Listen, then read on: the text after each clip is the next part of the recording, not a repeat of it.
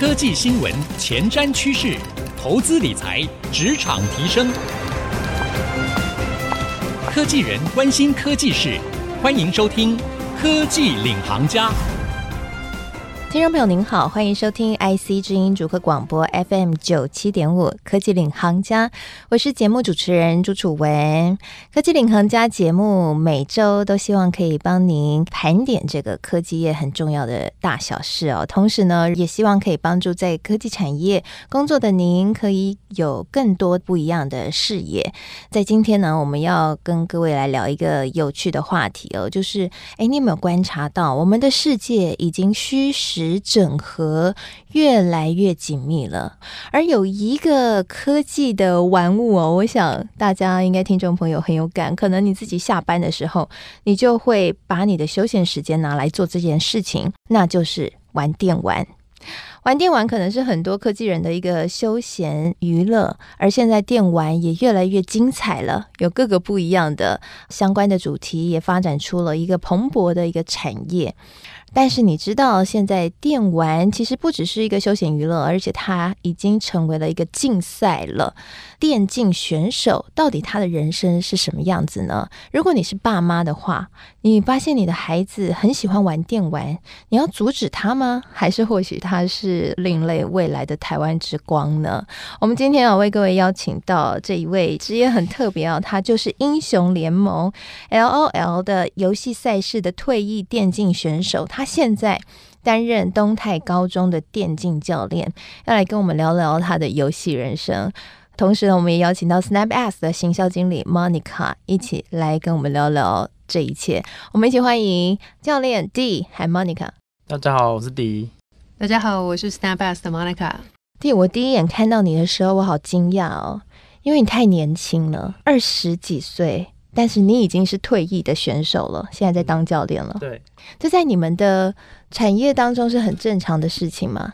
嗯，蛮正常，就是大部分都会从十七、十八岁开始接触电竞选手，然后或是进入，然后就是打着，随着时间久了之后，就是年纪到的时候，其实打电竞蛮吃体力的，就是年纪大，体力大没那么好，所以大部分都会在。二十五岁以上年纪之后选择退役，所以二十五岁以上就被你们认为是年纪大了。哇，那跟运动员真的很像哎、欸！我觉得你这一句话会立刻让我们在录音间的许多 许多人哦，可能 Monica 跟我应该我们都超过这个年纪啊，我们瞬间就马上联想到我，我们都觉得自己很年轻，但没想到在你们的产业里面已经算年纪很大了。当然也是有国外还有一些二十八、二十九岁的选手还在持续进行打职业比赛中。嗯，所以玩职业的电竞比赛是真的非常耗体力，然后非常耗心神的一件事情嘛。你们打电玩，如果去参加电竞比赛，跟一般打电动有什么不一样？大家一般打电动就是打好玩啊，就是休闲的时间去玩一下。然后我们打电竞就是可能会把你的上班时间跟大部分的休闲娱乐全部都灌在电玩身上，因为。在电竞比赛中，大家都是知道说谁练的比较多，那谁就比较厉害，所以就会把所有的时间都拿去做训练。所以一天训练十四个小时或十二个小时以上都是蛮常见的，在电竞比赛中。所以要一天十二到十四个小时都盯着电脑，然后一直打电玩，一直打电玩。嗯，没错。那你当初怎么会走进这一行呢？一开始先看着别人在打电竞，打一打，然后自己稍微有去摸一下摸，就发现自己好像也蛮有天分的，然后就去花一些时间让自己去努力看看，然后最后就真的当上了电竞选手。你刚刚说你发现自己蛮有天分的，所以要当电竞选手，嗯、或许就跟运动员一样，不是人人都能当的啊。嗯、不是说你今天爱动、喜欢打球，你就可以当运动选手，还是需要有一些天分。嗯、那我好奇哦，如果想要成为一名职业的电竞选手的话，会有一些先决的条件吗？最主要就是要有那个决心，所以不是说，比如说 手指比较长啊，或者可以打的比较快啊，不是这些的先天的，呃，我们说身体的限制，而是来自于你的内在够不够专注，够不够坚持，有没有决心？嗯、因为毕竟要一天要坐在那边十二到十四个小时，一直狂练。对，就你可能要放弃掉很多事情，所以你要做好这个决心，再来踏入电竞。对，我想这个部分哈，应该对于我们听众朋友来说，你可能身为爸妈，你的小朋友很喜欢打电动，他跟你说他未来想要走这一行的话，可能刚刚这个弟的这一番话就要告诉他，对不对？任何好玩的事情，如果变成了工作的一部分，那么它就是一个工作，它就是你必须要花时间、要花苦心的，不是你想玩就玩，而是你要坐在那里十二到十四个小时就只能玩，对吗？嗯，没错。你什么时候决定要当电竞选手啊？大概在大学大一还大二的时候决定的。那那时候你是因着什么样的管道，然后成为一个电竞选手？每个游戏会有一些排行的那个排名积分，然后我们就一直去打那个排位，然后打到很高的时候，就是开始会有一些战队公司来跟你接洽。我好奇想问说，所以像这样的战队提供给一位初阶的电竞选手，他的月薪的规模大概是多少？以前的规模比较低，但现在就是已经发展了很久，所以基本上你刚进去战队的时候，薪资大概都是会有跟一般大学生出去毕业之后还要漂亮一点的数字。所以，比如来个三万五万是可以的。对，可以的。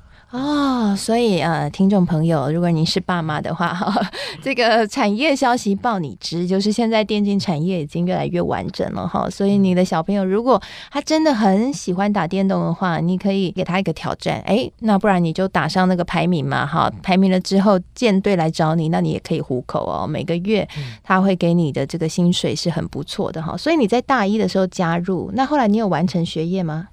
后来也有完成学业，也有完成学业，但是你从大一开始，你就等于已经有一个出出来工作了，已经有月薪可以养活自己了。嗯，对。然后当然那时候我已经十八、十九岁了，有的人是十六、十七岁就加入战队，就等于他们还在。高中时期就已经有拿到很漂亮的金子了。嗯，可是要上排行榜应该很不容易吧？嗯，对，不容易。那凤毛麟角，因为一个游戏排行可能说前五名就只有五个位置，应该是非常困难才能达到的。对，没错。那通常在排多少名以前都有机会可以加入战队啊？通常在排前五十名都有机会。哦，前五十名，那排越前面，你拿到的月薪可能更好。对，会有这样的情况吗？嗯，有。然后再来就是进入职业战队之后，开始在打比赛。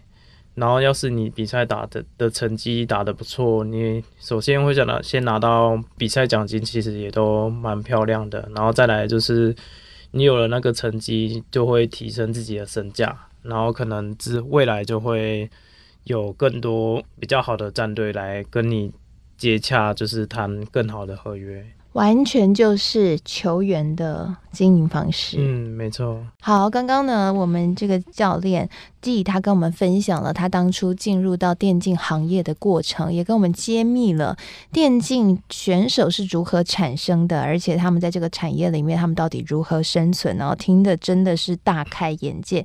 那 D，我们刚刚聊了蛮多的，就是关于你如何成为这个电竞选手。那在训练的时候，如果你加入舰队之后，跟你自己在玩训练的方式会不一样吗？他们会提供更多的资源吗？会提供比较多的资源，然后跟你一般在训练的时候比较不一样的，因为你平常可能自己训练的时候就自己一个人在打，但是你进入要打职业比赛之后，是五个选手要一起打这场比赛，你就是要开始去配合。一些团队的训练，所以会到他们的公司里面，大家一起五个人在同一个空间来训练吗？嗯，对。嗯，我之前还听说你们还会使用像 VR、MR 这些虚拟实境，或是像水冷电脑等等新的科技设备来帮助训练。会，因为就是在电脑硬体设备上跟一些网络的比较吃重一点，然后还有键盘、滑鼠的周遭设备，像打电脑会用到键盘、滑鼠。选手就要去摸各式的键盘啊、滑鼠啊，哪一个比较适合自己？嗯，了解。不过就是二十五岁就可能要退役了嘛。那你像你现在也才不到三十岁，那也退役下来了。那其实对于我们听众朋友来说，可能他如果今天小孩要进到这个产业，也蛮担心的哈。就是说，那二十五岁以后的出路是什么？所以像这样退役之后的电竞选手，他们通常会怎么去发展他们的职业？一样是跟电竞有关的职业，像直播组啊、后勤的。教练，然后幕后的软体工程师、网络架设人员啊，或是赛品、赛事规划之类的。所以我们可以这样想象吗？就是说，运动产业会有的那一切，在游戏产业其实也会同步的复制。会，其实就是有有都是有相关联的。都是有相关联的嘛，好，所以其实电竞选手就真的很像运动选手，其实是一样的。那你现在自己在东泰高中去教高中生来担任电竞选手，就指导电脑版的英雄联盟哈。你培训了这个东泰电竞队已经有两年的时间，那你怎么教他们呢？我就是会依照，因为以前我有当过电竞选手。所以我知道电竞选手要做什么事才能够让自己在这游戏更进步之类的，所以我就会把电竞选手的训练规划套用在他们的课程中，然后去训练学生。他们都能接受吗？他们有出现那种落差很大，跟自己想象落差很大的情况跟你反映吗？嗯，都有。有的学生可能就是。会接受不了，所以就没有办法继续训练下去。然后有的学生是他本来就有这个决心想要走这条路，所以他们就会蛮配合的，而且也知道自己要做什么。就是可能他进来之后，我们会观察他一两个学期。我们教练觉得他就是真的在电竞选手可能没有那么有机会的话，我们就会建议学生说，看他要不要去尝试其他的。职业就是也是跟电竞有相关的，就是像一些直播组啊、赛品之类的，还有一些软体设计跟电脑硬体设计，就是走这个产业的周边的职业哈、嗯。对，不一定要当选手嘛，嗯、对不对？那你可以在。当这个产业的推波助澜者，哈，也是很棒的哈。那我也想问一下 Monica，Monica，你们长期有赞助这个东泰高中的电竞的这一块的发展，你们当初会赞助的原因是什么呢？你们看到了一个什么样的未来趋势？电竞其实，在台湾的话，它现在正在起飞当中。我们这边的话，身为一个教育平台，对我们来讲，尤其是科技教育平台，我们在讲的就是一些可能，尤其对于一般大众可能会觉得，哎，不是那么正面，或者是会比较反对小朋友去接触的一些东西，像手机、像电竞等等这种东西。其实，对于一个未来的趋势来说，它其实是走在前面的。那我们这边因为科技的这个连接的话，我们觉得，呃，一个科技教育平台跟电竞队或者是电竞团队的一个学校来合作，是一个非常 match 的一个结合，所以那时候就决定说，哎，可以先来谈谈看产学合作这一块。其实电竞这一块也很需要自主学习，对吗？因为它其实也没有一个教科书可以遵循，嗯、或者说告诉你就是 A、B、C 步骤以后，你就会成为一个哎可以上排行榜的电竞选手，嗯、应该没有这样嘛，对，对不对？很难有一个方法去依循，所以你都怎么去帮助他们可以创造更好的自主学习？通常我就是帮他们引导方向，教他们应该要做什么，然后就一直往那个方向去做。然后你花多少时间，你你就可以收获多少。花了时间就一定有收获吗？我自己觉得是一定有，但是就是方法要对就好。所以要找到对的方法。嗯，有学生遇到过挫折吗？就是除了说他坚持不下去的挫折，可能会是他、嗯、他已经觉得他很努力了，可是他还是没有办法突破。有遇过有学生跟你反映过这种挫折吗？当然还是会有，可能一天要训练到超过十二个小时以上，而且是。每天日复一日一直这样做同一件事情，就其实很少人可以坚持做下去。OK，所以就是坚持。嗯、其实最伟大的事情是从最小的事情开始了。就要做电竞选手，第一步先试试看你的屁股可不可以粘在椅子上十二个小时，然后粘一个月，嗯、连续三十天，你都做得到的话，你就可以进到下一个阶段。哎、欸，这跟经营自媒体很像哎、欸。要经营自媒体，最重要的不是你的内容一定要多亮眼，而是你可不可以坚持每天都发内容哈，就可能就会有突出的机会哈。嗯、所以电竞也是这个样子。那其实套用到职场上也是啦，就是每天都做一样的事情，可是你不要觉得那很简单，你能不能够坚持下去，那会是很重要的哈。坚持很不容易。